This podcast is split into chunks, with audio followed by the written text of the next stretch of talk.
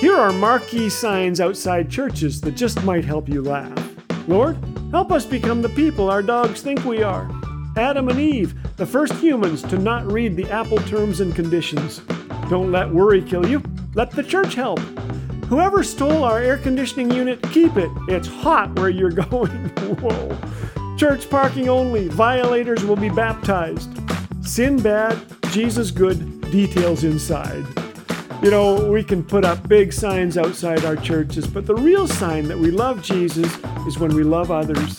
I like the sign on a church the best vitamin for Christians is B1. Oh, and here's another.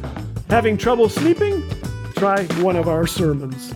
This is Laugh Again with Phil Callaway. If you'd like to hear the regular daily program or discover all things Laugh Again, visit us at laughagain.ca. Laugh Again, truth bringing laughter to life.